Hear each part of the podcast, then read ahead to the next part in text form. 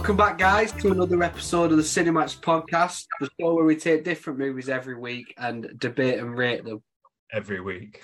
Well, yeah. Do you know what? I, I didn't even think of that. Yeah, it's been a while. Uh, yeah, December's kind of sucked really because I was really looking forward to doing like a, a busy December filled talking about lots of different Christmas movies, but life's got in the way. Um, saying somebody yesterday, I feel really bad because you've been so looking forward to December all year. Like ever since we started doing it, it was like Christmas is the one. We finally got here, and it's like we've done one episode, and fuck. yeah, yeah, life's got in the way. Like uni's kicked my ass with the assignments that I've had due. I've been working, and then this week, once I got the uni assignments out of the way, I'm looking forward to it. This week, I've been really, really ill. Like I spent pretty much like, like three days in bed. I, I didn't work. I wasn't eating. My my throat was like sand. So yeah, that's been rough. But I feel okay enough now. My throat's still a bit croaky, so I apologise if my voice sounds dodgy. Um, but we're talking about a couple of good Christmas movies today, and we wanted to get at least one showdown out before Christmas. So we're, we're powering through with this one. A couple of our favourite Christmas movies. But before we get started, my name is Cal. Um, I am one of your hosts, and joining me as he does almost every week because it's right now is Mr. Nathan Sackelhanna. I feel like it's been ages since I've spoken to you. How have you been? Have you had a good Christmas like period? I know we're not actually at Christmas yet, so that sounds weird, but the entire month's kind of Christmas to me. So have you had a nice festive December? Uh, no, I've been busy. I Yeah. just feel like I've been dead busy and dead stressed, like of a load of stuff. I feel like I've not spoken to you either like for ages. I know it's only been two weeks, but you know when you get into a routine of speaking to you and doing this every week, it just really threw me off. Um, I but yeah, suppose as well, like this is the first like before this, we worked together as well, so we were seeing each other a lot then. And then when I left, we still spoke for So this is probably the longest we've gone without speaking since like lockdown. Nice. That almost makes it sound like you've missed me. No, I meant for you because you just seem really upset. Oh no. Yeah, no, no. I, yeah, I you know me. I'm not bothered. I have missed you. I've missed this and missed you. you. Right. Because we've not watched a film together in a while either. And so Yeah. that's we've not watched a film together in a while either. So that's what that's added to it as well. So, but no, I mean, Chris has been all right. Chris, it's not been what I was hoping it was going to be this year, but it's been all right. We've still got the actual Christmas to come yet. Watched a few a few Christmas movies and and what have you, but yeah, Christmas Day will be when I'm when I'm truly hit my stride. I'm sure. That's Yeah. when the food there. How about you? Well, actually, no. I know how you've been. Shit. Yeah, I've been, I've been, I've been ill and rough, but I've still managed to watch a lot of Christmas movies. So there's that, which is always a positive. Uh, if you can't talk, you can still watch. Yeah, yeah, exactly. I've watched a lot as well, like a lot.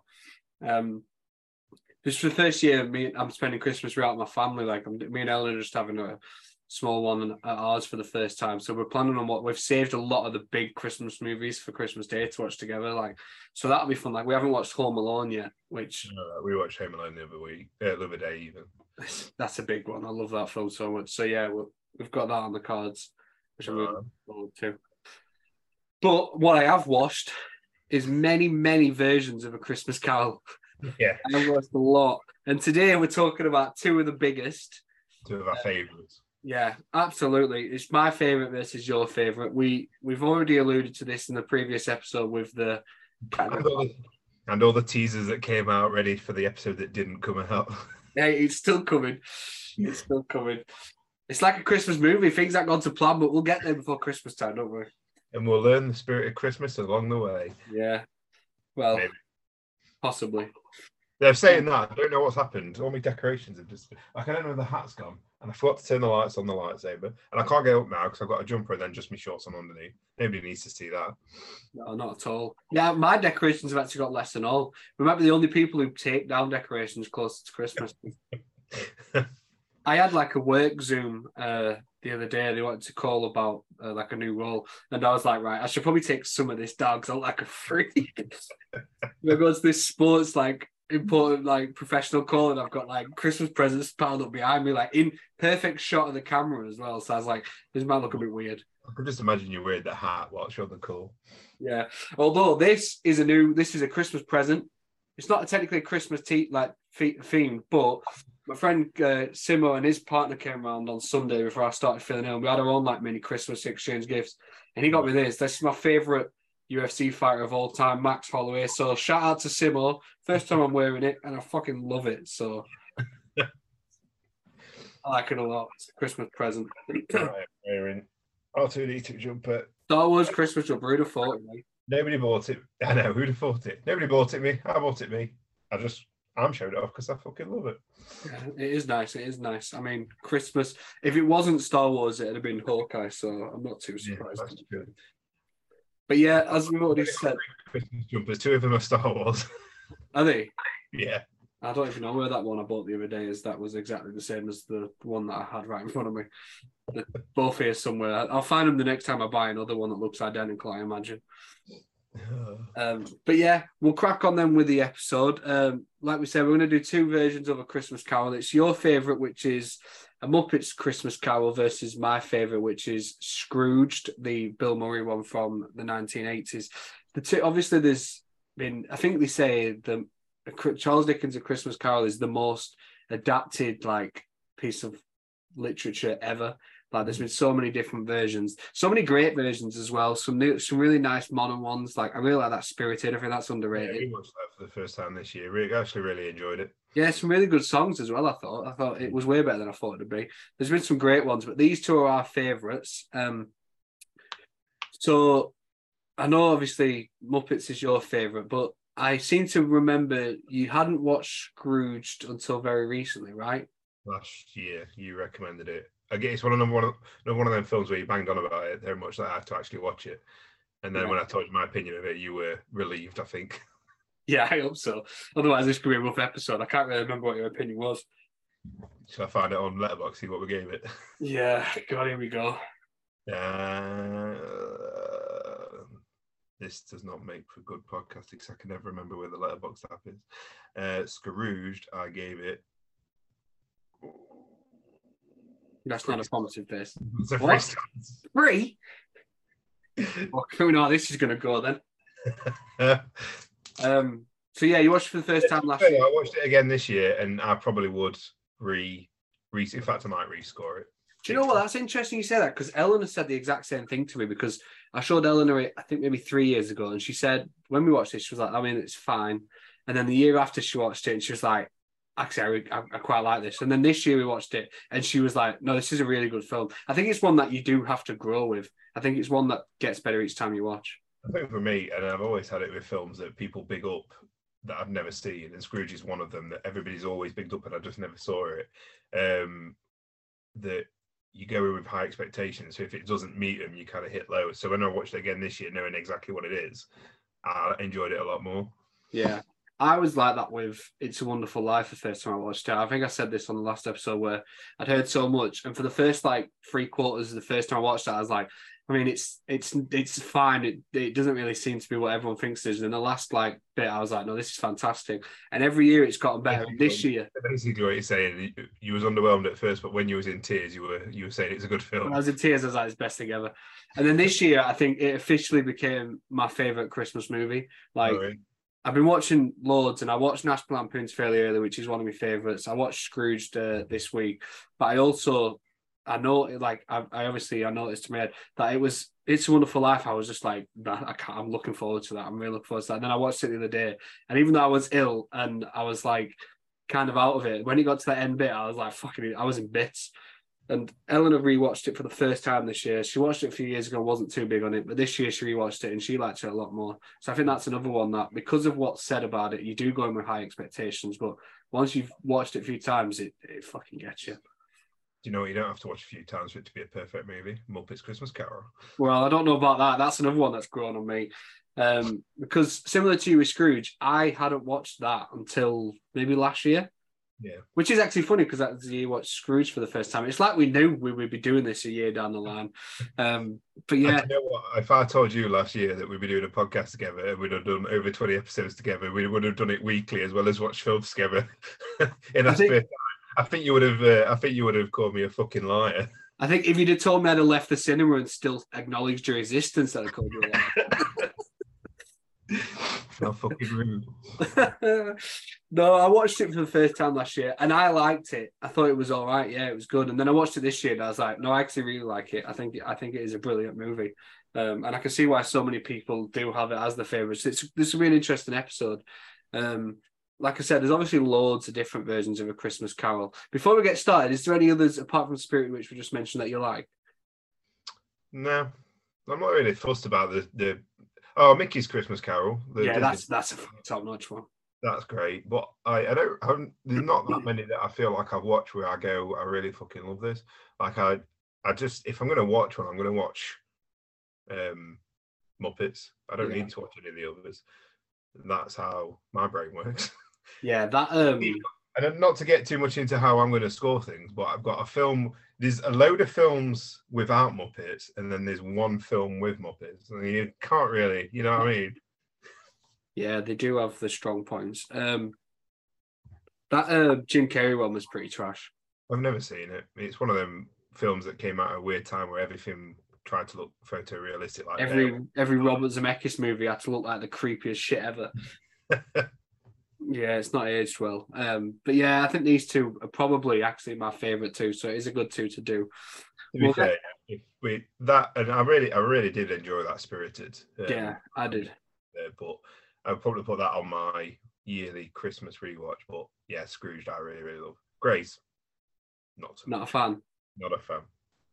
See, I think a lot of people feel that because it's not very traditional Christmas. It's actually quite dark at times, of quite mean spirited. Like some of the stuff is actually terrifying. Like when, not to get into like some of the ghosts, but the ghosts of Christmas yet to come when they open the robe and there's all the souls inside. It is pretty creepy. Like it doesn't feel very Christmassy um, at times, but it does at the end, and that's that's what every great great Christmas film does. It wraps it up nicely at the end. Um, um Hard one of the best. Still yet to watch that this year. Actually, I need to re- revisit that.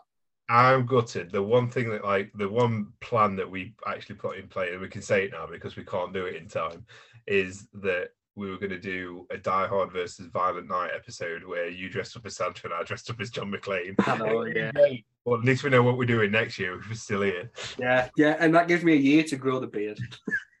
it was actually in, I was talking about it today because me and Eleanor got some last minute Christmas shopping done and we were in Primark and there was this like do you know like the snuddies that people get, the really fluffy like blanket yeah. hoodies. We were into Primark and there was like a Santa one which looked like the Santa suit and I was like and that's when I told her we were going to do this episode and that would have been fucking perfect for it. Uh, gives me a year to have like a little bit more receding so I'm more John McClane as well. Yeah, oh, you try get you try get in shape and all if you want. Nah, I'm already in shape. not one that I want to be, but a shape, a circle shape. right. You can tell we've not done right recording a while because we've been yapping for like 50 yeah. minutes. We've not talked about the. We've barely talked about the films. We just keep dancing around them. I know. Yeah. We'll get started then. We might as well crack on now. We've uh, we've waited long enough. Wait like two weeks to be fair. Um, so we'll start with the best opening for both movies. As they're both a Christmas Carol movies, you'd expect very similar openings, but they're not. They're not really. They are quite different.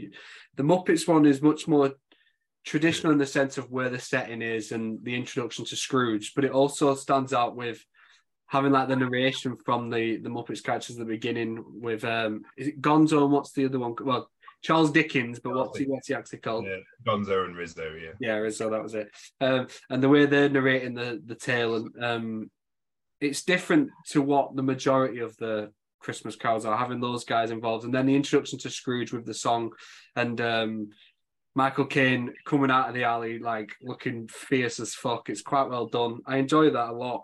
And then the the Scrooge one is very different in the sense that if you didn't know it, it was if you hadn't seen it before, you'd wonder what the fuck you're watching when it opens up with the night the reindeer died. Yeah. And it's that ridiculously over the top TV action Christmas movie starring the six six million dollar man. I think it's called Lee Majors. Uh, Lee Majors, yeah. yeah. Um, the attack at the North Pole, which for some reason has like a random goth working in Santa's workshop, like just the goth in the background. Uh, and you get all that before it, it pans out, and we realize it's it's 1980s America, and it's not Ebenezer Scrooge, but it's Frank Cross who is a TV executive, and he's working through the TV ads for the upcoming slate on Christmas that his channel, I think it's IBC, is going to be running. And we see these little, like these really random Christmas ads. Like they're obviously satire, but they're, they're quite funny. Um, yeah. I'll let you go first then, to kick things off. And I mean, I probably know how you're going to go, but how did you score that? I love. I don't. We know how it's going to go, but I really love the opening to Scrooge because it's that. It's that. Um You think it's going to be one thing and it's completely the opposite. And as an aside, like I was uh, online looking for Christmas t-shirts a couple of weeks ago, and uh, saw a like a movie T-shirt for the night the reindeer died, like a movie logo T-shirt, and I, I completely forgot to send it you. It would have been perfect for you. Um, but yeah, I'm 100 percent going 10-9 to Muppets because it's such a great opening because they kind of stay they stay true to the book, like by you know reading words from the book. You know, the Marleys were dead to begin with, and then having like the kind of expanding it with Gonzo and Rizzo, making it into a comedy, and having the narrators and introducing that kind of world and then having going into a Scrooge song that kind of introduces you to the mixed world of the Muppets and the humans uh, and singing vegetables, which is always amazing. Um, absolutely love it. So it's got that it's got that classic feel whilst not feeling modern. Well, I don't want to even say it feels modern. It feels classic but fun. Uh, and a lot of like period pieces obviously don't aren't fun. They're very serious. This somehow seems to feel like a period piece even though it's got a load of fuzzy felt creatures in it and it, it's got a load of fun to it. Scrooge is amazing. I love the opening with the with the night the reindeer died, and then all of the then the satire, and then when he like shows his advert for the night uh, for the his version of a Christmas Carol, and it's fucking dead dark and depressing. It is great, and it's Bill Murray. Like the when we was teasing what episodes will come in and, answer what episode this was going to be. So like this this film is just Bill Murray being Bill Murray, and it is fucking that's the standout, and he, he, you immediately get that from the very beginning. But I can't. It's the Muppets, man. It's the Muppets. Yeah, I, it's a, I know where you're going to go with it. So this actually might surprise you because I went ten down in favour of the Muppets. Like fucking nice. Suck on that. no, oh no. I really like the Scrooge open. I think it's hilarious, and I think the way they mock, like, especially in the eighties, like the, the mindset and the way they were trying to make things edgy like that, and the way they like spin it on its head and like use it as satire. I think it's so funny. Um, the night the radio died is fucking golden, and just having just Lee Majors cameo in just that one role, it's so good. And then the stuff with like which they explore further on with IBC's version of a Christmas Carol and the uh, the gymnastic version of um Tiny Tim. Tiny Tim, when she's just some like some Olympic gymnast woman. It's like, what the fuck are we seeing here?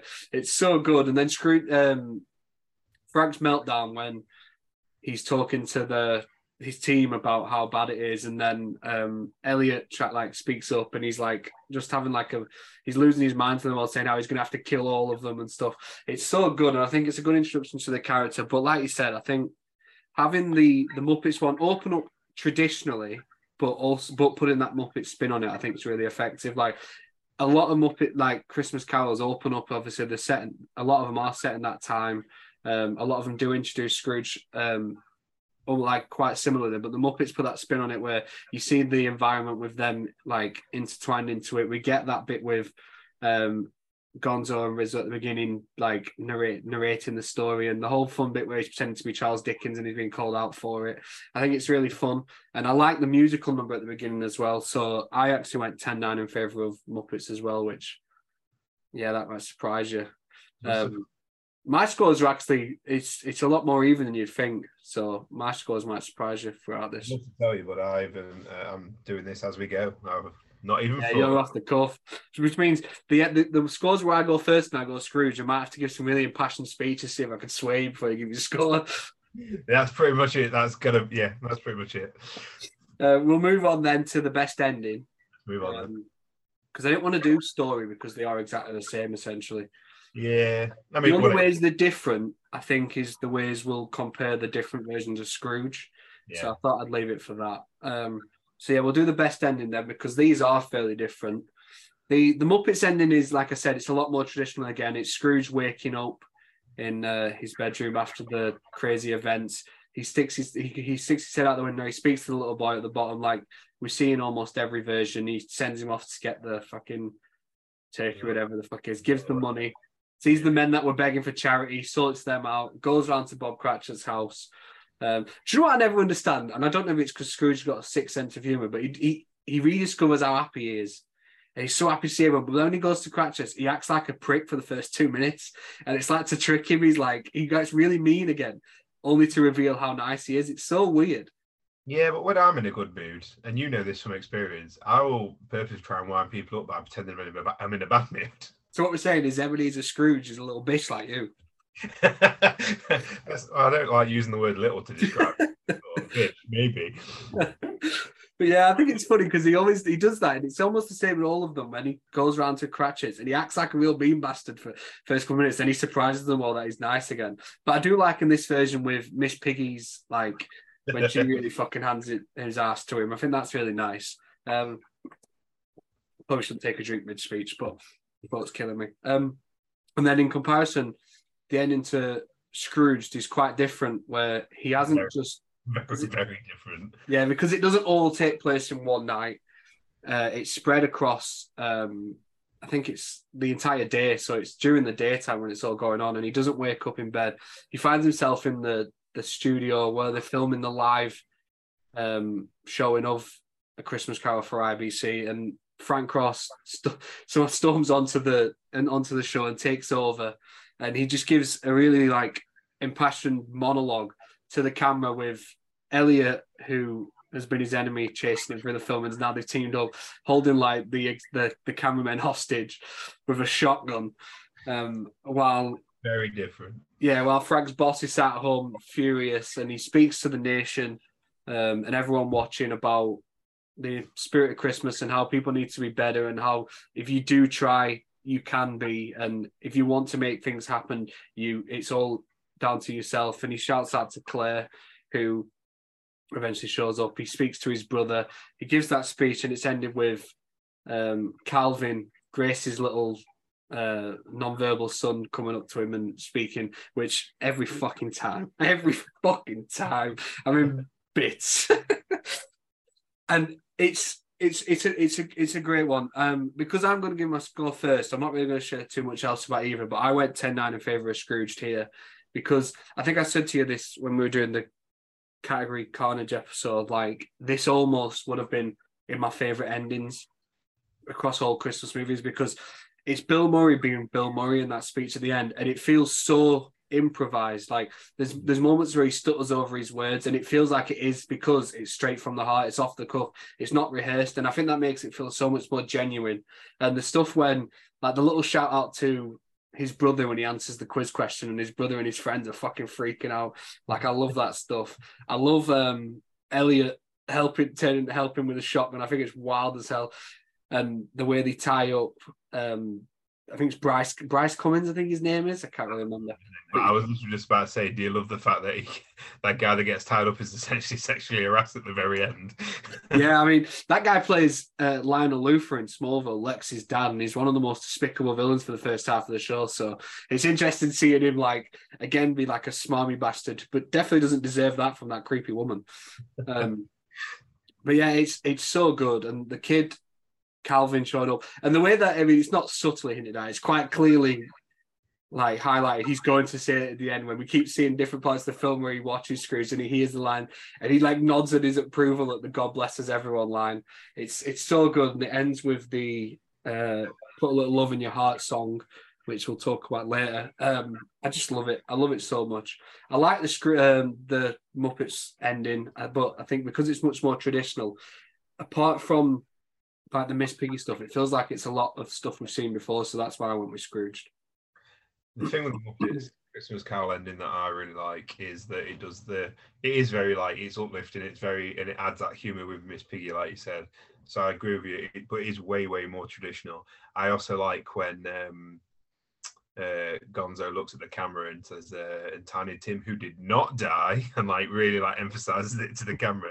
And then it ends with uh, if you like the movie you should read the book which I think is nice a nice touch. But yeah I'm going Scrooge as well 10 night Scrooge because all the way up from him kind of waking up and then having a gun pointed in his face and well not waking up but coming out the elevator having a gun pointed to his face and all the way down to um the very end. It's just it switches it up so much makes it fresh and you can tell i i don't think we need to guess it's definitely a lot of it's definitely improvised that's Bill Murray, Bill Murray is 100% Bill Murrayist, like just going around the set. Um, I mean, there's bits where he, like, he walks up to a woman, just gets kissed, and then five minutes later he's with the love of his life.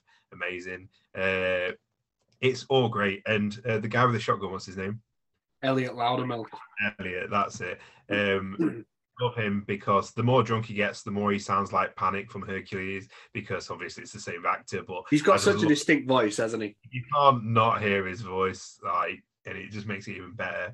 And then when he starts singing, like when he's walking around saying "loosen up, it's party" or whatever he says, and like starts messing about with people, and like again, all leading up into the song, um, and having all like the ghosts hanging out in the in the like the gantry as well, and the guy that died uh, hanging with them. It just uh, it's such a completely different ending that's so like in the best way messy. It's just there, and it just doesn't kind of end. It just kind of goes on and on, um, but in the best way, the best improvised way. Um, but it's so uplifted as well. It's so like positive. Uh, you can't help but not love it. And I can uh, Karen Allen as well. Yeah, yeah, we, we love it. We love it a bit of Marion from Indiana Jones showing up. Yeah, but, yeah. I was yeah. saying to Eleanor, um, because I mean we'll talk about supporter cast soon, but uh, she's fucking fantastic in in that film. And Eleanor was saying like she loves how much of a miserable bastard he is with everyone until he sees her. It's like his heart melts. And I was like, well, can you fucking blame him? Look yeah. at that woman. Yeah. Like I'm the same. I'm watching it. I feel like I'm a part of the relationship. I think she's fucking great. Um, but yeah, oh. having it that the bit at the end when he's giving the speech and she appears behind the camera, I think it's so good. I love it. That is brilliant. It's a brilliant. It's a brilliant ending. Um, we'll move on then to the best Scrooge, um, because obviously it's a Christmas Carol. What would it be without an Ebenezer Scrooge type character? We've obviously got Ebenezer Scrooge in Muppets Christmas Carol, played by the legendary Michael Caine, who just retired this year. That's sad. Yeah. Yeah, because we all saw his picture and thought, fuck, oh no, he's just retiring, it's fine. Yeah. Yeah, they always get you with shit like that, don't you? Especially at this age. You can't share a picture of a celebrity online at that age and no, heart skips a beat every time.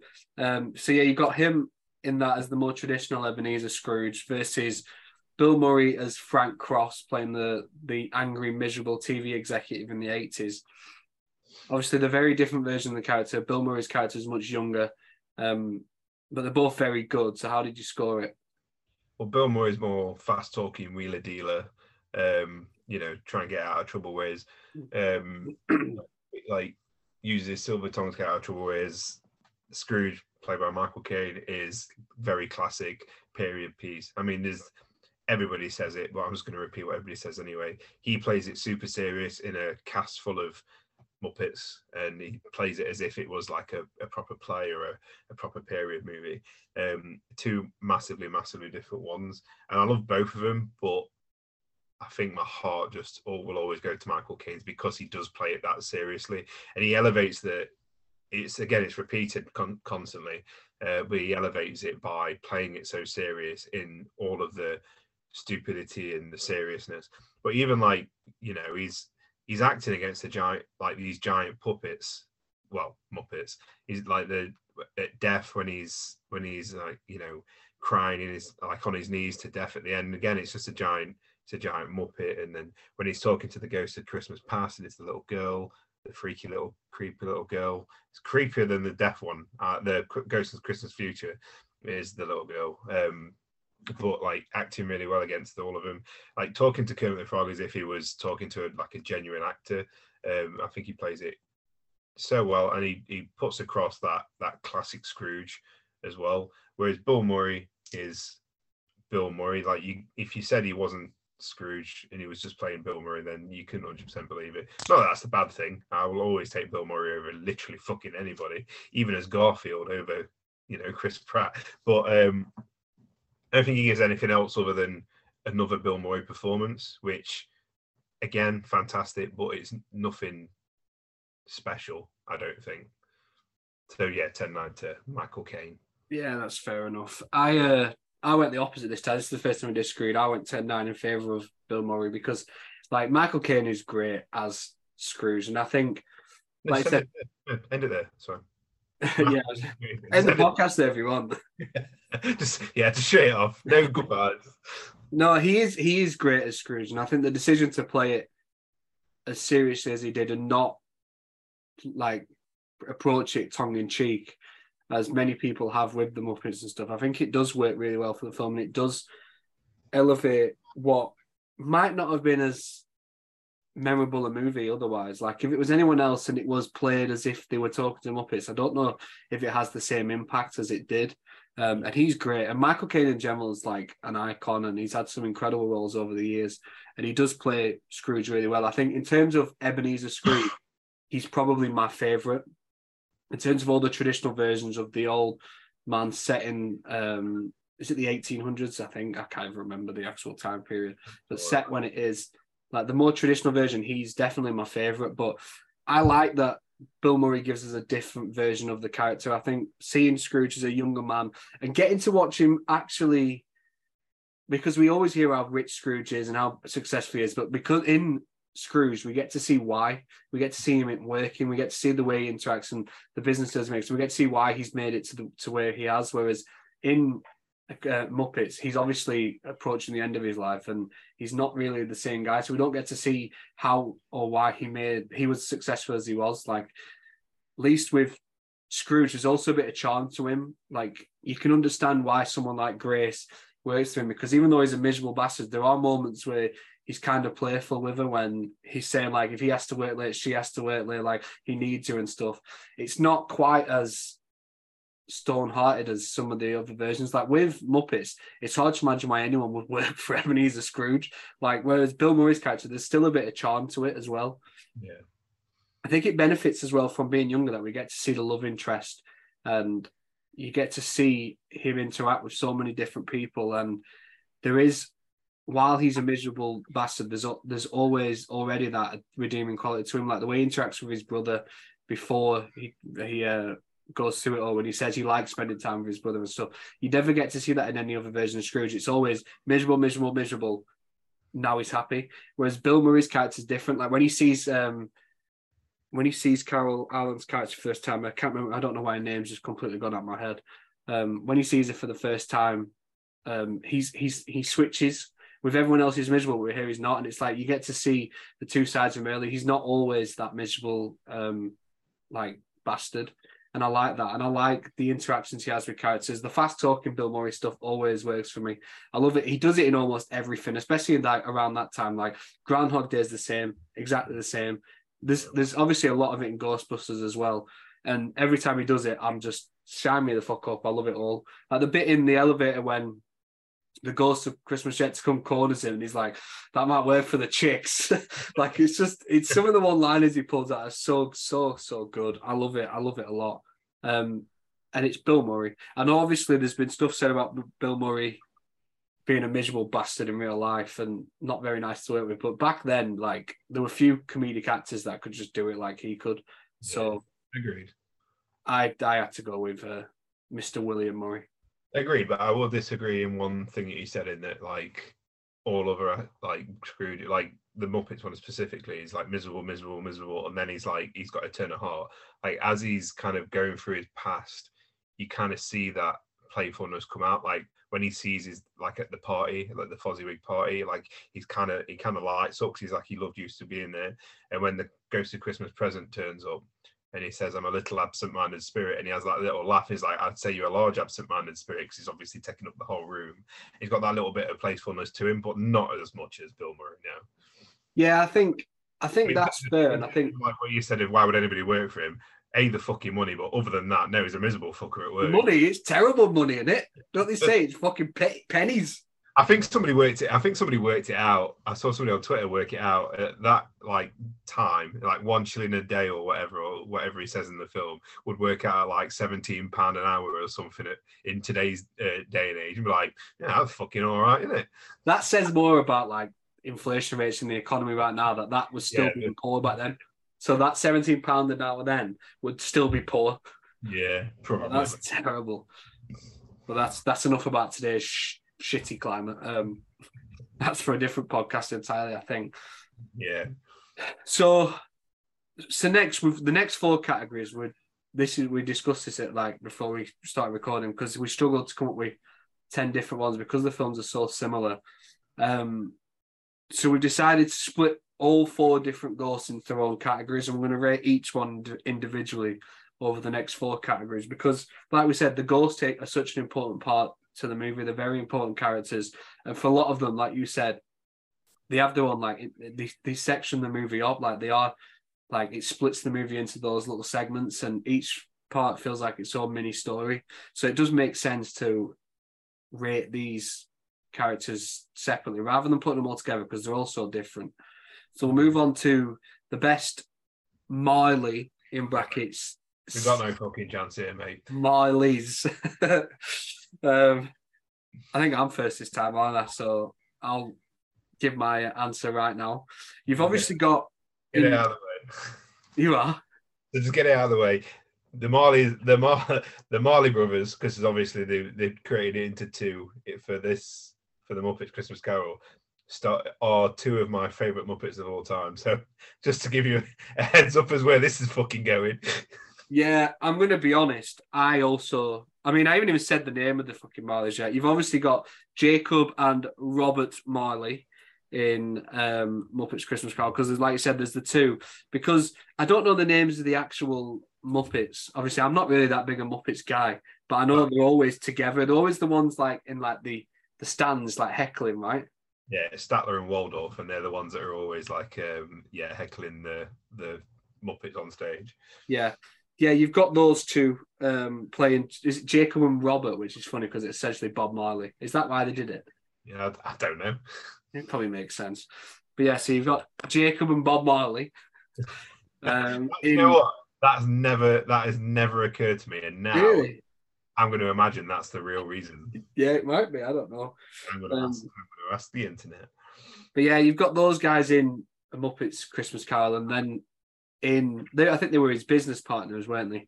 Yeah. Um, and then in Scrooge, you've got Lew Hayward, who was not Frank's partner, but his mentor. He was the one that gave him his first real shot, and um, he was his boss when he first broke through into the TV like industry and worked his way up, and he's now eventually taken his role. Um, so it's because they're ghosts uh, and they're like in chains and um, screaming at him. It's uh, him being named Robert Marley is a reference to Bob Marley and the Wailers. That's ah, fucking... there you go then. Big Bob Marley getting shout outs by the Muppets. Love to see it. um, so yeah, right off the bat, I might as well give my So I went 10-9 in favour of the Muppets as well. Because while I like uh, Lew Hayward's version for the 80s, and I like that he's not just this miserable like selfish man. He was like a he was more like a womanizer and stuff. Although the moment when he says the women love me and uh, Frank says you paid for the women, like stuff like that is really funny. I, I think he's his character was funny in a sense that he felt more modern to the times, like a sleazy old TV executive that was like a womanizer. He's in a, he's in a golf uniform, like golf clothes, and he's got a golf ball stuck in back of his head or whatever. Yeah. Yeah, he he he is funny, and I like when we see like bits of him later on in like Scrooge's um, I mean, Frank's um, when he visits the past and stuff, and we see him at the Christmas party, and we see him trying to take Frank and one of the assistants out while his wife's away and stuff. So we really get a feel for what the character is, and he is good. But having the two Marleys obviously immediately sets it as a part of something different. And those two Muppets, while like I said, I'm not a big Muppet guy, even I know who they are. Like I know the whole stick where the heckle. Um, I've been to like Disney World a few times, and there's shows there where it pans out in they've got like the Muppets above and they're giving shit to like the audience and stuff like they are known for like that sort of stuff. And the song that they sing, the Marley and Marley song, is it's fantastic. It's so iconic. So it was hard not to go in favor of that.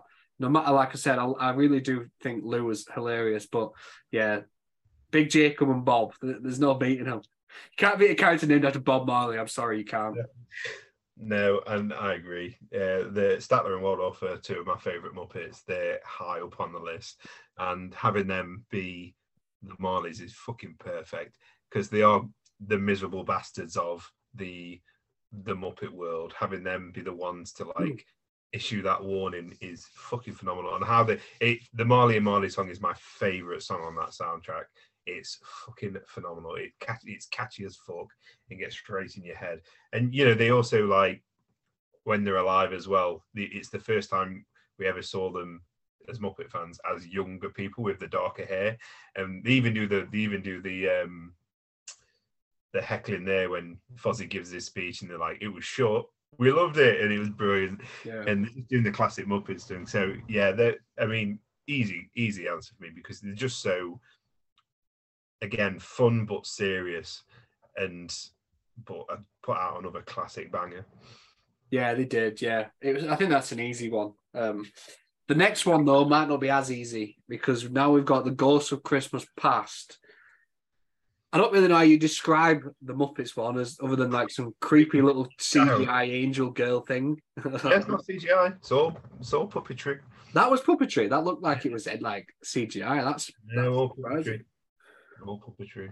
And she's got like the creepy voice, and then you've got like um, the wisecracking taxi driver in Scrooged. So I'll your it's your turn to go first. Then I'm not really sure how you'll score this one, to be fair. So I'll uh, just have to hear what you've got. Creepy little girl. Genuinely, as a kid, scared me way fucking more than the ghost of uh, uh, Christmas yet to come. She is. Her face is creepy. She's ginger, which doesn't help. Like she's creepy. I actually really like the Ghost of Christmas Past from Scrooge. I really like it. So I'm going 10 9 to him. He's so different and he's such a fucking sleazebag and he looks gross. Um, and he but he's just got this proper fun quality to him that and he's he doesn't really give a shit either. Like as he's looking at the past, he's like, boo hoo, you had a fucking bad childhood, so did everybody else kind of thing. It's such a kind of refreshing take on the Ghost of Christmas Past that is always very much just like you had a great childhood or look how bad your childhood was or however they kind of do it it's always more of a sympathetic role whereas this guy is just kind of like fucking buckle up buddy because we're going fucking like who gives a shit kind of thing and just carry on.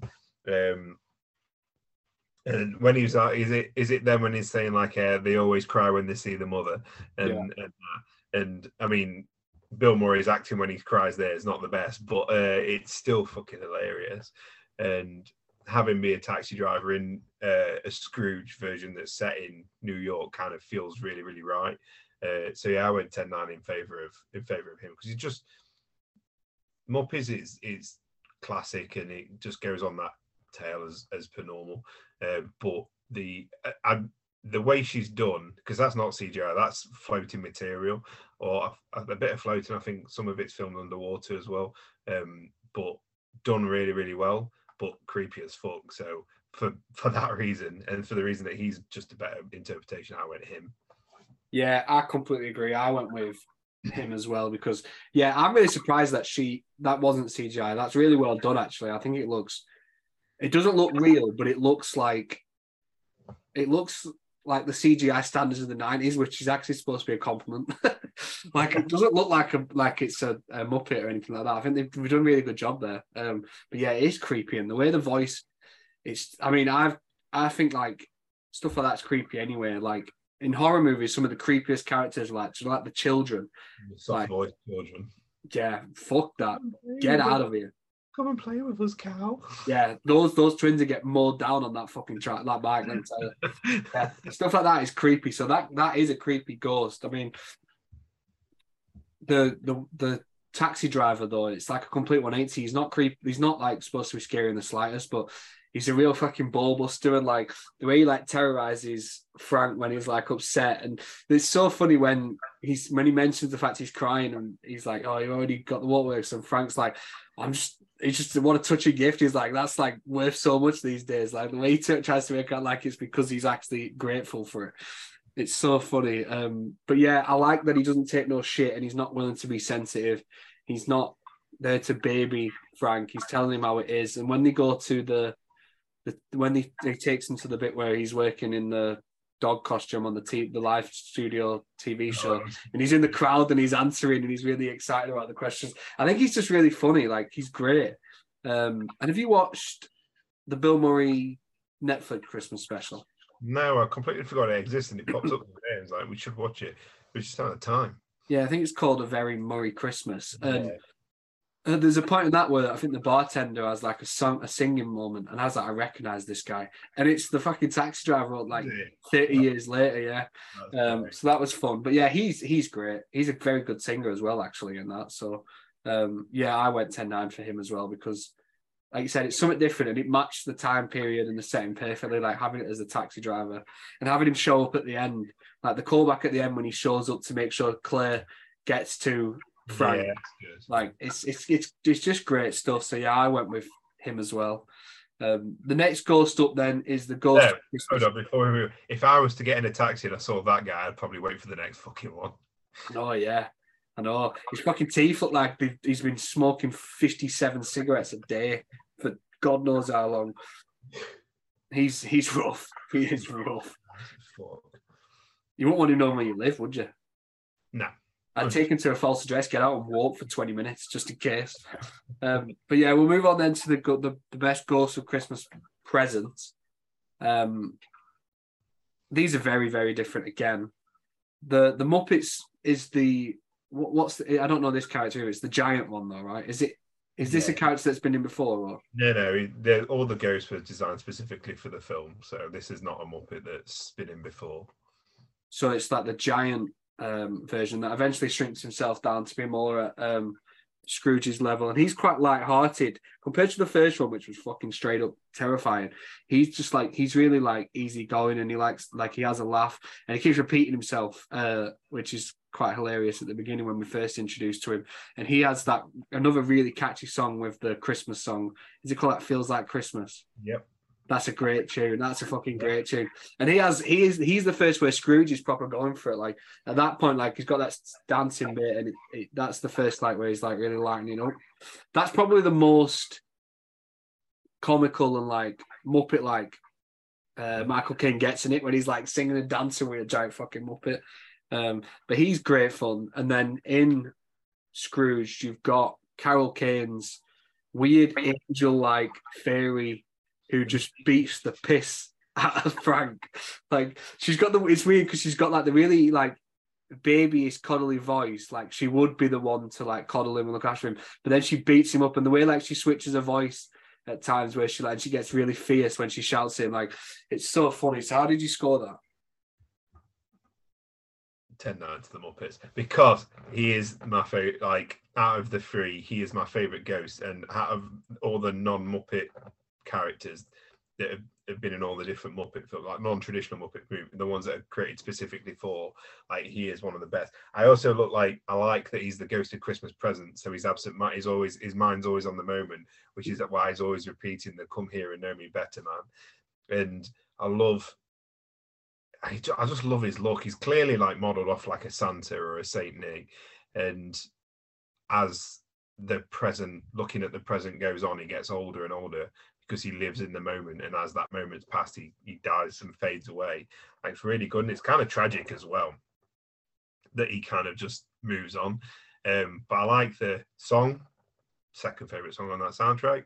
Uh, I like that he does start big and it's like really like joyous. And as soon as you meet him, he, he immediately like opens up Scrooge.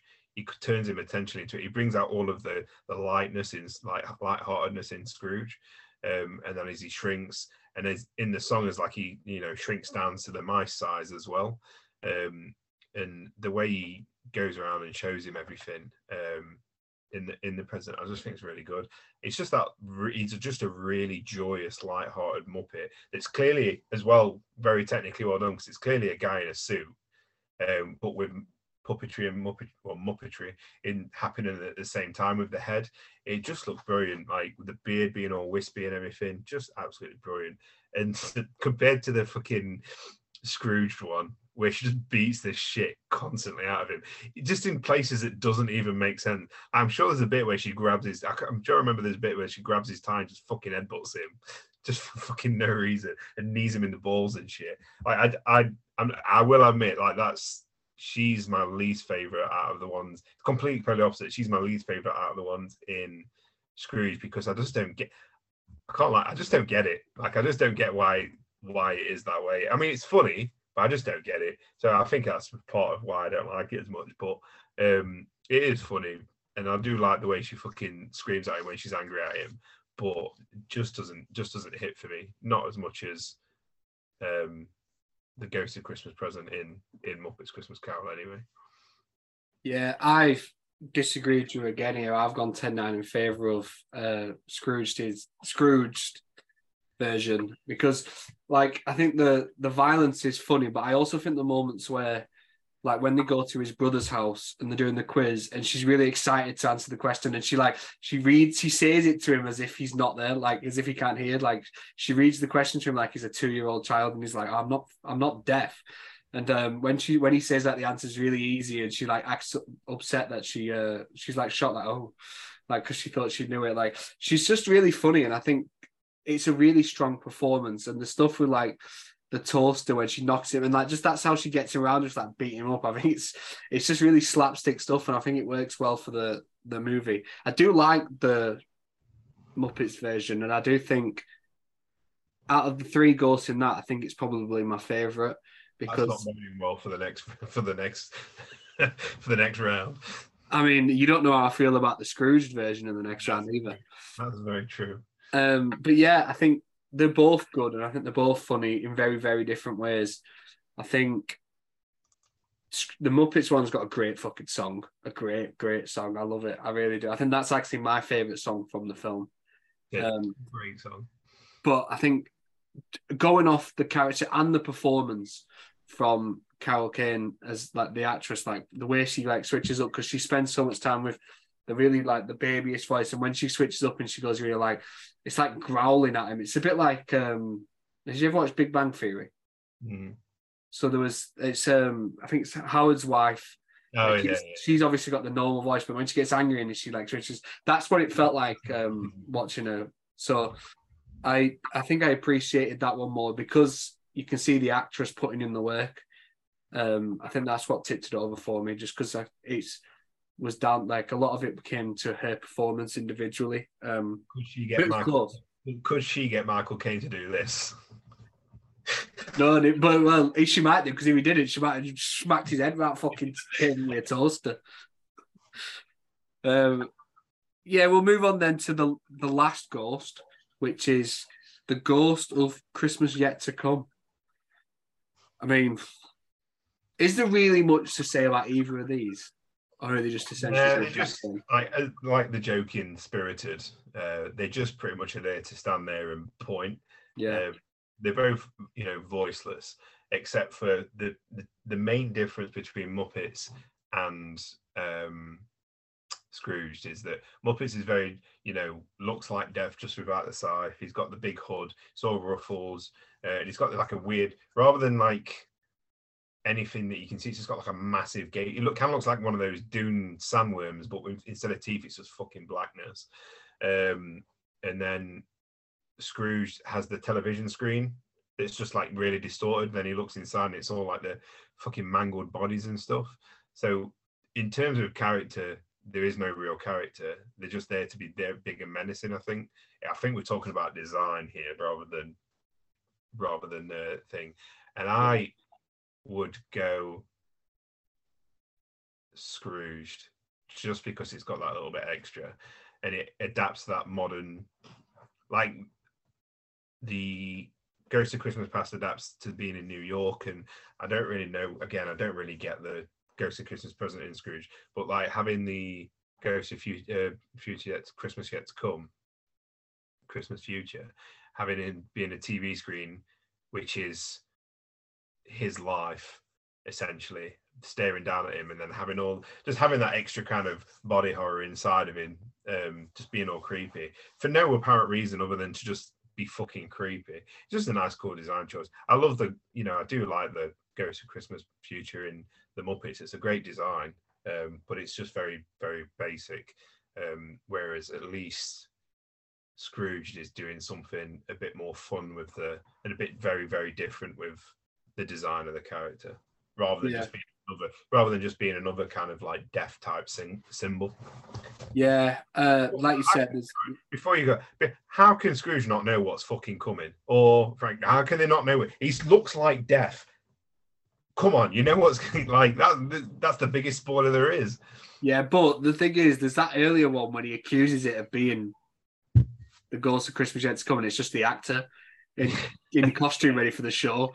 And he's like, he's like, you come for me, and he's like, no, this is guy working the show. And the next time he thinks it's the same guy, which is a really funny interaction when he, in the lift Yeah. when, when he when he fills his tie out. I think it's really fun. I obviously there's not much personality in either, and like you said, it is a lot down to the design. So I went with Scrooged as well because, I mean, the design's effective in it's it works in the mall. That's why this course is very rarely different in any version of the character. Um, and the Muppets one is the is very much the classic design. It's bog standard, but it works. Whereas I like that the Scrooge one, like you said, it it, it cha- changes things up to match the modern, the not modern now, but at the time to match that um contemporary style and having the TV and even just the way he's introduced when he comes through the television. You've got all the different screens, but it's just the bottom one where he starts appearing and he eventually takes over on them all. Like it's it's a really nice way to introduce the character. And like you said, the stuff when he opens up the robe and all the different bodies are in there, and it's like I, I don't really know what it is. Like, is it supposed to be like the souls of the people that weren't redeemed? I don't know. I don't know if that's what it's That's the way- supposed to be. This is hinting at. the way it can be, like he's the last kind of hurdle, and if they don't redeem by then, they're fucking absorbed into his body. That's Yeah, It's supposed to be like the yet to come things. Maybe like that's like a hint of the future. I don't know if that's true or not though.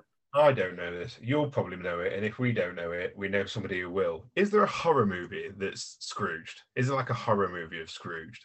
I don't. I don't know. I've never heard of it. I mean, we know someone that probably watched it and give it five stars on Letterboxd, but I've not heard of You one. know what? Side note, because we uh, is the best person to talk about when we talk about Letterboxd. He told me he watched the fit like a video record, the first ever like video recording that lasted like 20 seconds of somebody in the 1800s recording a video of a star, and he rated it on. like rated it on Letterboxd. You need to get a fucking life. Yeah, does but you don't think- that. Do you not think of like a, a Christmas Carol kind of version, a horror version, where the Scrooge is like a mass murderer? And so when you go into the past, you see like his first kill, and then the current kills, and then like what will be his end? Like how will he be fucking? Yeah, that'd be interesting. Well, I bet there's one. There's got to be one out there. Yeah, well, they've just made. Um, I don't know if I'd said this to you on a previous episode, but they've just made a horror slasher re- like version of "It's a Wonderful Life" All right, yeah. called "It's a Wonderful Knife." You did tell me that, yeah. I've not seen it, but it's essentially apparently she stops a mass murder like thing a year in the past, and then after a year she's struggling, so she wishes she was never born, and then she gets to see what life would be like if she didn't stop it, and it carries on, and the guy that did it is just still there. So I'm not seeing it, but it, I mean, it sounds weird. It sounds great. I mean, I'll probably watch it at some point, but Yeah, you'll definitely watch it on Christmas Day. no, not if Eleanor has anything to say about it. Uh, Um, but yeah, like I said, I went 10 9 in favour of the Christmas yet to come as well, then, because it is just a more interesting design. Um, there's not really much else to it because they are so close. And for a while, I thought about 10 10 in it, but I think those little those little differences are what pushes it over. Like, if if Muppets had done something like even a little different, like they did with the others, like just put like a different twist on it, it would have changed it. But they didn't. And I do like what you said about like the, the spirited one where like they actually comment on it, um, which is quite a fun. joke that he, he just he always wants to say something but doesn't can never fucking do it. And then when he finally does it, it's dead shit. yeah, yeah, that's a good one. I like that. Um, so yeah, I think we, we agree on that one. Then we've got the scores very very close as we uh, come into the final three categories. Then Right, so Um, I'll just need to score everything Muppets from now on. Got you. the next one we've got the best supporting cast. Yeah, fuck. this one it's it's hard this one for me actually because on in Muppets you've got the Muppets you've got Kermit as Bob Cratchit you've got Miss Piggy who is actually given criminal criminally nothing to do like they needed to find some extra for her in that film like Yeah. it's surprising what- how little she's got what she does with her time, and I love the when I look. ah, this is my favorite thing about the Muppets. When you start talking about them, you talk about them as if they're the real fucking people. I love it so much. But like when she's in it and when she has scenes, she like proper makes the most of it. Like at the end, uh, when you first see him, like when they first come home, and like after Tiny Tim has died, like that moment with Piggy when she's um, crying over the cooking and trying to, you know, not look sad in front of the two daughters, fucking gets me every time. Yeah, she it is it is a solid. I just wish they'd done more with her. Um, yeah, yeah, yeah. You've obviously got, like we said, um, the two at the beginning, Gonzo and Rizzo playing Charles Dickens and stuff. You've got those guys. They followed the story pretty much throughout, apart from when um, the Ghost Christmas Yet to Come shows up, and they're just like, "Fuck this, we're out." um, You've got all the Muppets really that show up throughout. Like I said, I'm not a big Muppets guy, so I don't know the names for like the different ones that show up, like the ones playing like the charity workers and stuff, or um, all of those guys. Do you know what's wild to me is what's the what's the character that plays his old boss called? His old Fozziwig is it? Uh, oh yeah, Fozzie Bear, yeah. So in the Mortum, it's actually called Fozziwig, right? In I just what? assumed that was like a Muppets thing. Fozziwig. Yeah, I just assumed that'd be like a Muppets name, but that's what he's called in most of them, which is fucking wild. I think Oh, that's good then. That's a nice piece. I didn't know that. I thought it was just a Muppet. I might have just made that up, but I, I feel like he is. Um, maybe I've just made that up. Well, the, Um, two, the two charity workers are called. Uh, well, that Beaker is the one that meeps, who gives him the, oh yeah, and the the the green one's Doctor Bunsen. So you got Doctor Bunsen and Beaker because in the Muppets they're scientists. oh yeah, yeah. I think I've I remember them in um, a couple of things I've seen. And then you got like you got Fozzie, you've got uh, Sam the Eagle, who in goes to Christmas Past, who is his teacher, and Sam the I not to I, I mean I tend not to Muppets easy, but um like Sam the Eagle is like the all American thing. So it's dead funny when they do the um it's the American way. It's like uh, that whispers in his ears like it's the British way, and then yeah, I fucking love it but uh, yeah, like I say, you got you got Miss Piggy, and you got other rats, which are staples. But for me, it's it's all the side. I love side Muppets. Like nothing is better to me than when they make vegetables and fruit and everything. When they make food into Muppets and they have mouths and little beady eyes and make them sing and talk. Fucking love them. I love it when they do that. I got Swedish Chef. Swedish Chef's in there at the party. He is my favorite. Oh no, it's a toss up between Swedish Chef and Fozzie, but they're my two favorite Muppets. But no matter how good the Scrooge cast is, and it is great with um, Elliot being uh, my favorite because again he reminds me of Hercules. Um, but you can't compete, and I fucking dare you. Oh, you're fucking gonna do it as well, you piece of shit. Fucking right, I am. It's the entire cast of Muppets. What Oh, I you said to you, so angry. No. I don't, I don't know the Muppets like that, man. But they're so joyous and I don't fuck, I don't fuck with the Muppets. They're not my boys. You I've watched son of a bitch. Very few things. They're, they're good. I enjoy it. As I was as I was saying it, as I was saying, you can't compete again. I knew you. I knew exactly what you was fucking gonna do. You piece Fucking right, I am. Because first of all, like I said, Brice Cummings, who plays Lionel Luthor in Smallville, is John Glover, one a, a fucking truly tremendous, tremendous actor who um, was also in Batman Forever. Oh, really? That what a great, scientist.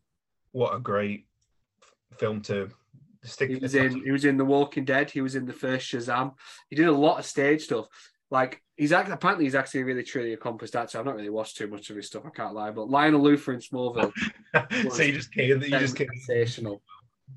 I also think um, Elliot, second to none. I think he's fantastic. Yeah. He was really fucking funny, really really funny. Um, Karen Allen as Claire, the love interest. Like I said before, I can see why he's all about it. I can see why she's the one that melts six here. I think she's great. She's so charming, and the way she's like, even when he's like rude, she's she's just like, why why being like that? Like fucking chill out. Like, she doesn't rise to it. Um. I think Grace is a great character. I get to see her home life and as a single mom with all the different kids and the way the little Calvin who doesn't speak when they decorate him with a Christmas tree and him saying obviously with Tiny Tim in most of the stories, it's not like a non-verbal child. So it's I mean, the moment when he says the God blesses everyone is always a nice moment, but it hits more with for me with Calvin saying it in this. Um, just the entire cast, the random fucking old man that's like with the animal and um, with the mice when uh, Frank tells him to staple the antlers to its head, and when uh, Claire's like, "You better not," and he was like, "I would never." He was like, "I love, I would never do anything to this little guy." And he starts listing off the animals that he's got that he wouldn't hurt, like he's talking to the RSPCA. I think it's so funny. Um, the random woman that is like the health inspector, and she tr- tries to shut things down, and then she gets Oh, threatened by like eight different things. Yeah. She's great. Um, the the homeless man who eventually dies, he's got like three scenes, and it still somehow really hits hard when he's when Frank finds him, like frozen to death, like under underground. I think that's a really emotional scene. So that, that guy's not even got much, but when when he does show up, it really works. Um, like Elliot, just his life falling apart within one day of being sacked. Like he's been fired, and within 24 hours he's drinking spirits on the street. Like whose life just collapses that quickly? It's fucking so funny. Like the entire cast, I just think is brilliant, and like I do like the Muppets cast, but the Muppets aren't something I've ever really been that bothered about. Like they're fine, but like I said, I couldn't even name most of them. So Son of a bitch. Um, so yeah, 10-9. What I love about yeah, but what I love about the Muppets, even though you're always consciously aware you're watching the Muppets and they that they are Muppets, like you never forget the Muppet. I'm not trying to say that you forget you're watching a frog and a pig and a bear and a weird nose thing and a rat. Um, like you never forget that, but you kind of do forget it because it just all of us it just feels natural. Like it's not like some weird CG creature that looks out of dated or whatever. It always kind of feels natural, and you get invested in, like say, we talk about them as if they're real people when you're talking about their acting and stuff like that. Um, so that's one of the one of the reasons I love it. That and they're just so fucking joyous. Like when Rizzo, yeah, when they're lighting the lamp and like Rizzo's like like the like the lamp not the right, like the lamp not the right, and all all the fucking funny quotes that they all get. Like, I mean Rizzo again, like when he uh, climbs over the fucking gate. And then he forgets his jelly beans, so he just walks straight through the gate to get him. The fucking breaks me. And it's those like kind of small Muppetisms that I really, really love that you just I just don't think you can replicate anywhere else with any other kind of character. That they just work perfectly for it. And like I say, you can watch a fucking little felt frog that's got like a weird little hump and a little cough and like be genuinely sad when you know he's dead. Um, and be sad that it's Kermit the Frog fucking talking about it. And that's why I love it. I do like the Scrooge cast. Like as you're talking through them, I'm like, yeah, they're fucking great, fucking great. But can't beat the Muppets for me. I'm afraid. I'm a Muppet boy. In fact, I've, I keep looking at them all, all the way through talking about it. Uh, I had a ghost. I got a Ghostbusters Lego set, and then when they released the Muppet Lego earlier this year, or was it last year? I can't remember. I just took off all the heads and just replaced them with Muppets. So I've got Ghostbuster Muppets next to my Ghostbusters Ecto One car. That's quite fitting that you one of those Ghostbusters, Bill Murray's just been replaced by a Muppet. Yeah, yeah. Uh, he's been replaced by Kermit. Uh, I mean, at least it's the like one the main Muppet. So Well, in reality, he probably should be Fozzie because he's the Joker Bear. So yeah, um, yeah, he makes some good points about the Muppets, but 10-9 screws. yeah, not changing mind is what you're saying. Yeah. Not at all. Not at all. No, I've noticed. I've noticed in this is we never actually change our score based on what we say. Maybe the maybe the podcast should be more about me trying to change your score and you trying to change mine. There was one when you changed yours. There was, and it fucked me right at the end. Was it. Mulan? Yeah. I talked about the, the importance of strong female characters and you bottled it. I'll take it back. They're not needed. Uh, um, so we've got two categories left then. We've got Actually, I should say I I'm not taking it back. Strong female power, because at some point, I know you probably cut that out or use it against me at some point. yeah, yeah, probably. Um, so yeah, that's like six categories in a row. I think there or something like that, where it's all cast. So we'll move on then to the music in both, and I'm going to say right off the bat, there's no fucking, there's no arguing this one, is there? don't even fucking try it. I can give it as good a fucking go as I want, but it's not happening. It's. I'm not even going to bother talking about it. It's Muppets. Muppets 10 9. I Um, mean, Muppets is more of a musical anyway than Scrooge. yeah. Scrooge has some great musical moves, especially at the end. Um, but no, you even if if you tried, I would probably just close this Zoom call down and fucking no, not doing this podcast no more. Fuck you. You No, got in good conscience, I can't because, like you said, the Muppets is actually a musical. First of all, so there's so many different musical numbers, and some of them I really, really enjoy. Like I said, the uh, feels like Christmas one I think is great. Um, the Marley and Marley one I really like, and then you compare it to Scrooged, where the song at the end is fantastic. Like I love it so much. When everyone sings it, I think it's such a, a good way to end the film, and it's just a really catchy song, which I hadn't really I hadn't heard before the movie, and apparently it was a it was a fairly decent hit. But then after the movie, it became huge again, which is a it's a nice effect for it. But it's a really nice way to end it. But other than that, there's not really much music aside from the score, which I do think is really well done in certain areas, like the bits where he's in the restaurant and the the waiters he keeps like hallucinating that the waiter's on fire and stuff. Like the score then is so like ominous, uh, like it's kind of creepy, but um, it's really effective, and I do like the score and I like the song at the end. But the Muppets is just it's got some straight bops, so yeah, I couldn't. As much as I like Scrooge, I couldn't even argue that. There's no chance. Marley and Marley is my favorite. I love um, feels like Christmas, but I also really love just Kermit and um, Tiny Tim walking down the street uh, doing the doing the scatting. Um, tis the season uh, song. Really, really love it. But all like and the at the end as well when they when they all like that's how the film ends with a with a well it's actually a, a reprise of a song that's cut. So there's a song in the the Ghost of Christmas Past when him and his girlfriend or fiance break up, and you can watch that version on Disney Plus now. um, but there's a song that's cut about um, like losing the love between them, um, and weirdly, the end of the film is a repeat of that song that isn't in the final film, but it works. It still works. I I just really love it. Yeah, it's nice that they both end with some really strong musical numbers. Like, what better way to end a Christmas film than with a good fucking sing song? You just can't. You fucking can't. And one where it like goes through the cast and shows random people that popped up in the movie earlier singing along. You fucking yeah. it, it's it's an easy win.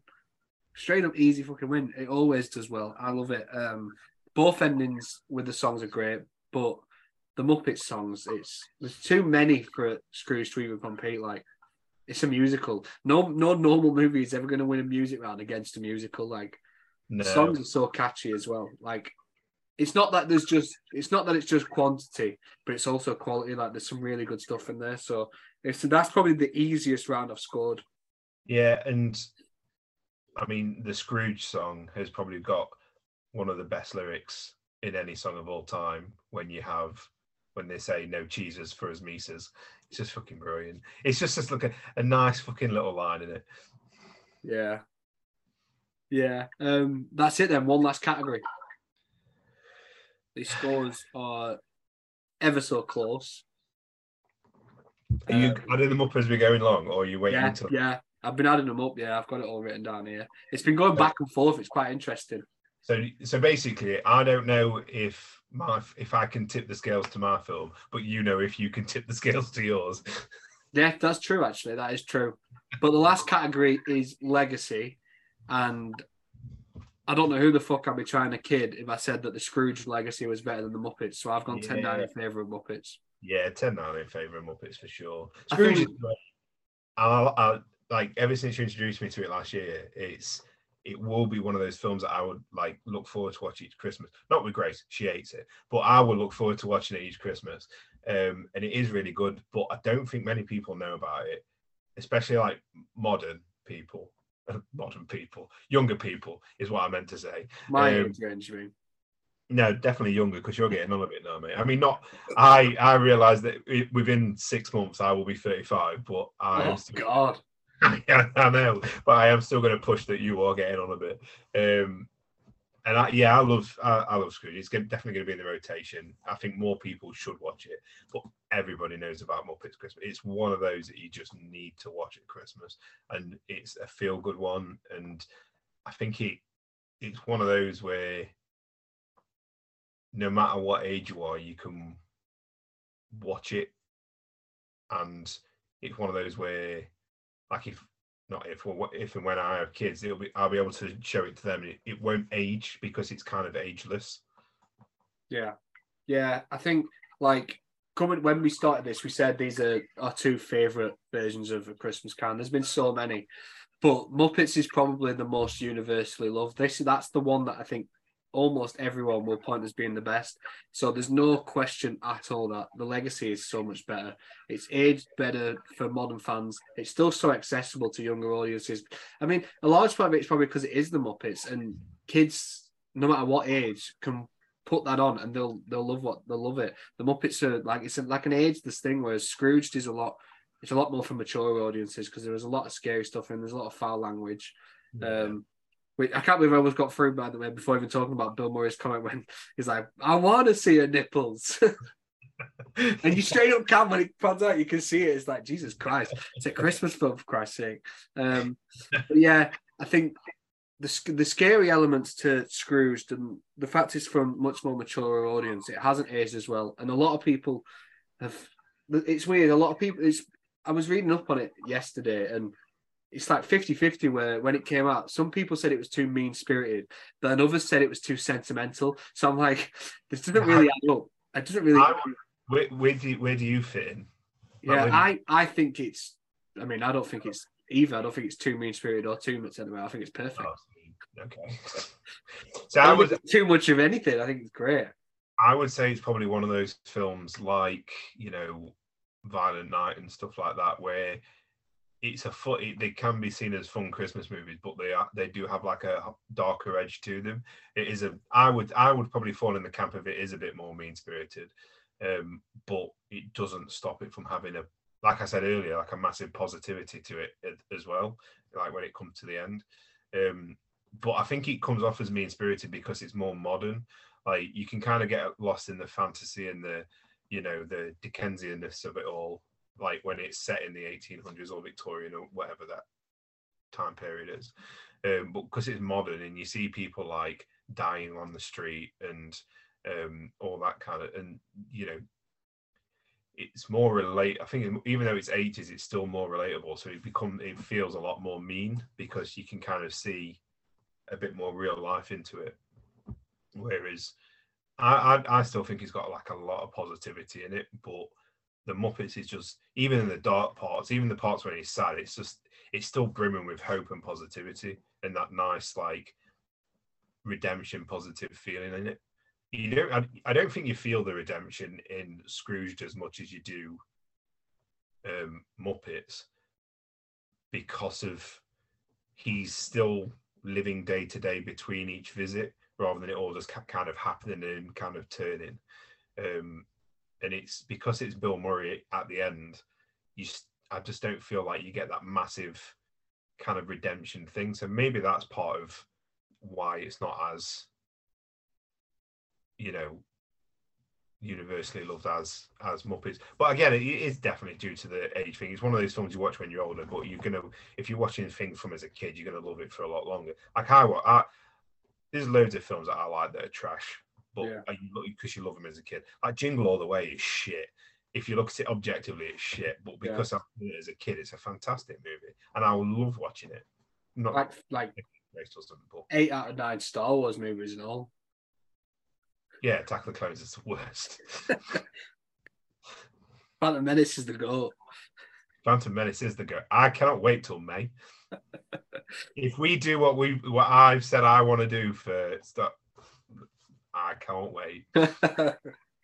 yeah, that'll be good. Um, but yeah, I I understand why it's not as loved. Like you said, it is way more adult, and it, there is a lot more of a mean spiritedness to it. Like even stuff like the Ghost of Christmas Present just attack, like beating him up, and yeah. the homeless man inserting that to really drive home like the importance of taking care of people around you. Like that's not something for kids. Like because that yeah. the homeless man frozen to death with that smile on his face is quite fucking terrifying. Like it's a creepy scene, um, and the, the the souls in the rib cage of the ghost of Christmas yet to come. It's terrifying. Um, it isn't a family friendly movie. It's definitely from kids as uh, older kids. I mean, I still think kids can watch it, but I don't think it's for Young children. Kids. I think teenagers is fine. I think I first watched it when I was maybe like 11, 12, and I loved it from there. Huh? and you turned out fine. Yeah, exactly. I turned out brilliantly. What I do like about Scrooge is that you don't really see much in these kind of stories. Is that the ghosts seem to be having an effect on the world as it's happening as well. Like you say with the cab driver, he picks them up at the end, like and helps her get to where she needs to be. Um, so she's there at the end. So it, it and you know, like the thing you don't kind of see that when he's when he's he's getting the quiz, and then at the end he's like he, he says the answers. You don't really ever get the sense like in all other adaptations, you always get the sense that it's, it's a dream and that he's waking up from it, um, rather than he's actually done it. And this one, he's he's physically like living it, which I do really like. But again, Muppets is just it's just joyous. Like everything they do, like it feels like a period piece with Muppets. And then like when the Ghost of Christmas Past flies off and they've got the grappling hook and grab onto him and fly away with them and stuff like that. Just those little added pieces just add to the joy and like the hope of the entire film. And it just I just think it elevates it and it, it'll keep it timeless. It's definitely going to be because it's the the effects on it are mostly practical except for like a few like screen warps and sparkles and stuff. It's all practical, so it, it, it will hold up forever. I think as a classic Christmas movie. Yeah, I think that's that's the most important bit. I think Scrooged, while a great movie, is an 80s movie and it feels like an 80s movie. Whereas Muppets could be made tomorrow, it could be made 50 years ago. It'll always feel the same. And I think a large part of that is the period the, the fact it's a period piece, but also with the Muppets, it doesn't age. The technology will never look poor. Like it always looks as good as it did the day it was released. And I think that has definitely given it legs. So yeah, there's no doubt that that has a better legacy. And I've got the scores here now. It's very close. It's 191. So I'm going to say, uh, based off, oh no, because you kind of you kind of have given it to Muppets for a few times. You we've both surprisingly been fairly even. Like Yeah, I thought we, I thought you'd be one very one sided. Yeah, it's not like jo- it's not like uh, Josh when we did the Spider-Man where he just ranked Spider-Man, uh, Tobey Maguire Spider-Man last in everything. I know, Yeah. He's probably got a picture of Tobey Maguire as a fucking dartboard in his bedroom for Christ's sake. he he, pre- he gets custom made uh, toilet paper with Tobey Maguire's face on each on each sheet. So Uh, I'm, I'm, I'm seeing Josh on Saturday. We've got each other Christmas presents, and I wish now that I've got him some Tobey Maguire Spider-Man themed stuff, but I haven't. oh, that'd be great. I don't think I've got anything that I could even give you to just to give it to him. That's brilliant. Um, I'm gonna say. I wish I'd been keeping track now. I'm gonna I'm gonna say I think Muppets came out on top. I'm gonna take a I'm gonna take a risky guess. So it's 191 to 189 in favour of a Muppets Christmas Carol. Yes, it fucking is. Yeah, Muppets one. I think that's fair to be honest. Like Scrooge is my favourite, but I've got no problem in like admitting that Muppets is the most beloved universally, and it is a really good fucking movie. So it's not like my favourites against some trash. Yeah. I mean, it's it's a fair it's a fair battle. I think What was the last time we did two favorite films it? Was it was it literally the first episode we did Back to the Future and Ghostbusters? yeah, Back to the Future Ghostbusters. I think so it's one one. yeah, yeah. I don't know what else there is. No, I think it's more. If, not that it's more deserving. They're two very different versions of adaptations, but I mean, from everything we've just said, it's a classic that's not going to age. It's got Muppets in it. You can't fucking beat that. Clearly, everyone. mine's the fucking winner. And it, yeah, it's for everyone. Everybody can watch it. I think even like the grumpiest old shit could watch it. Even the grumpiest old Scrooge could watch it and feel uplifted. Whereas Scrooge is very much a different beast in its in itself, and it's way more of a comedy and way more like poking fun of itself as well. Yeah, I think that's it. I think, and like you said, anyone can watch it. Whereas Scrooge, I think you've got to have a certain type of sense of humor.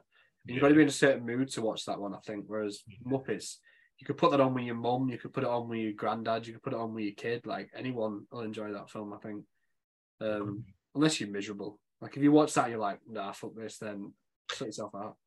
I think the biggest red flag to me is anybody who tells me they don't like anything Muppets. Yeah, If they say they don't like the Muppets, it's a- red flag. it's just like cheer up a bit. Life's not too serious.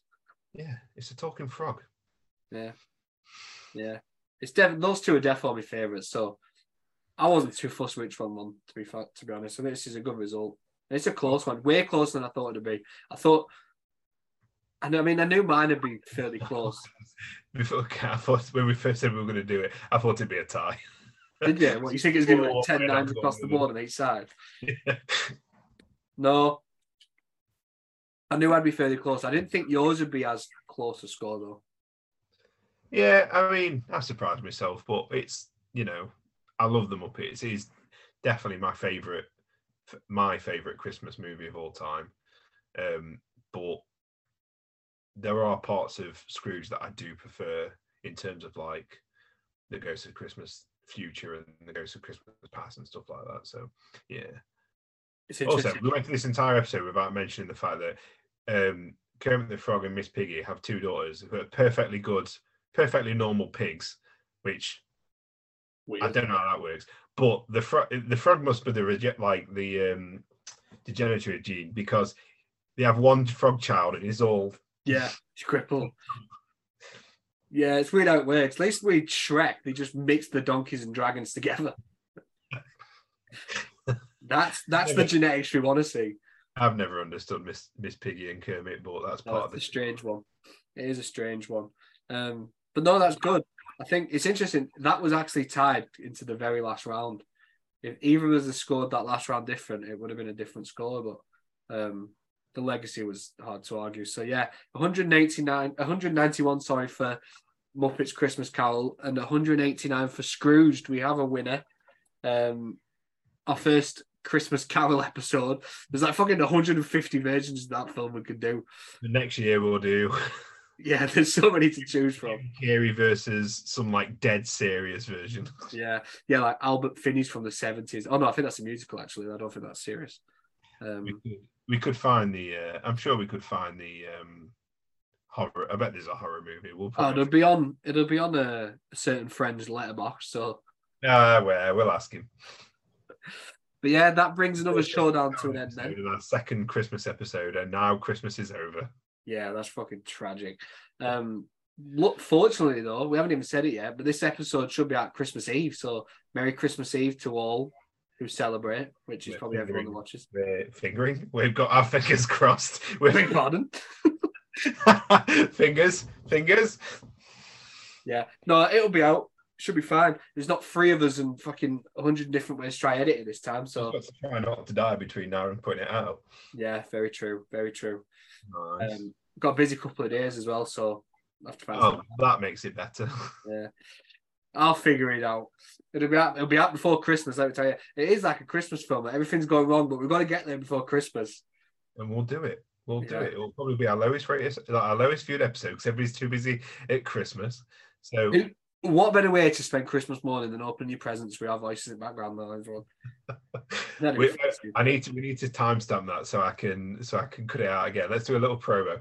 So what better way this Yeah. Christmas? It's like them. Um, can you remember like on VH? I don't know if you remember like watching VH1, but they used to do like the adverts for like uh, collections of music, um, Yeah. and it would like scroll down. I was like, what better way to enjoy this Christmas season by listening to an episode of CineMatch Podcast That's what we should do. featuring such hits as Nathan saying phenomenal 15 million times. you, uh, yeah, or you say, uh, let's move on then. let's move on. then. But it's there for you. Or just mentioning Dan. Yeah, or Josh's meltdown. Do there. Um, but yeah, that brings this episode to an end, guys. I hope you enjoyed watching slash listening. Uh, if you want to follow us on any of the social platforms, they should be underneath here, I believe, or up here. I don't know where they're. no, they're down here. Yeah, yeah, they're down. It's been a while since I've had to do it. It's been two weeks. Yeah, a bit rusty. Um, but yeah, if you did, you want to say? See us in the. You'll see us New Year's Eve, I think. If we're still doing what we said. New Year's Eve will be the Sunday. Yeah. You can't remember what we discussed for New Year's, can you? Not one bit. You will see us on New Year's Eve. Can't remember at all yet. You'll see us New Year's Eve then. That'll be when the next episode's out. Um, Yeah. if you did like this episode feel, and you're watching on YouTube, feel, please feel free to like the video and subscribe to the channel. Vice versa, if you're listening on any of the audio channels, feel free to follow the show on there and give us a rating. Unless it's like one star, then kindly fuck off. Yeah, hopefully you've come back after completely forgetting we exist. yeah. After we've gone fucking MIA for a few weeks while I've been clutching at my deathbed. It's fine. Everybody's busy at Christmas. Yeah, it's fact, Christmas, isn't it? I think our most liked post um, since like we first kind of started doing it together has been the really sorry think life has just hit us hard post. I think I had the most likes between our story and our actual post. I think I has had the most likes. So I mean, thanks That's for just pity. No, I think it's understanding. So thanks for the understanding, guys. Yeah. It's fucking That's hectic. just- people so- want us to get our asses kicked and they just pity us. It's been so fucking tiring. Like we're literally finished record. Like we're finishing recording at half eleven at night. Yeah, I've got work at 8 a.m. Oh, I'm not. I've got a day off tomorrow. Well, it's all right for some of us. slaving away. Um, but yeah, thanks for watching, guys, and uh, we appreciate your patience for the last couple of weeks as we've been busy as fuck. But I've only got like six months left to uni, so yeah, it's only six months Get in there. What's that? Four weeks in a month. How many? 24. Thank you. Yeah. I'm a writer, but maths, I'm pretty fucking sick at me, uh, me adds and me subtractions. Don't worry about that. I ain't got enough fingers and toes. I can only count to eleven. Where are you from again? I think you're missing the one digit. What? No, don't matter. What else can I use as a digit? oh, oh, okay. Fucking hell. I just thought you were calling yourself inbred. But I am from Ladybrook. That's, that's why I asked where you're from. When you said 11, I thought you meant you had 11 fingers. I was like, oh, he's inbred then. No, it was a penis joke. Ah, oh, Very at Christmas. Christmas as well. Yeah. Terrible. Fucking What terrible. But like I said, it's late, so we're going to head off now, guys. Peace out. Merry Christmas. And we shall see you. That we'll see you in the new year if you remember what we're doing. Yeah. We'll see you at New Year's. Bye. Thank you.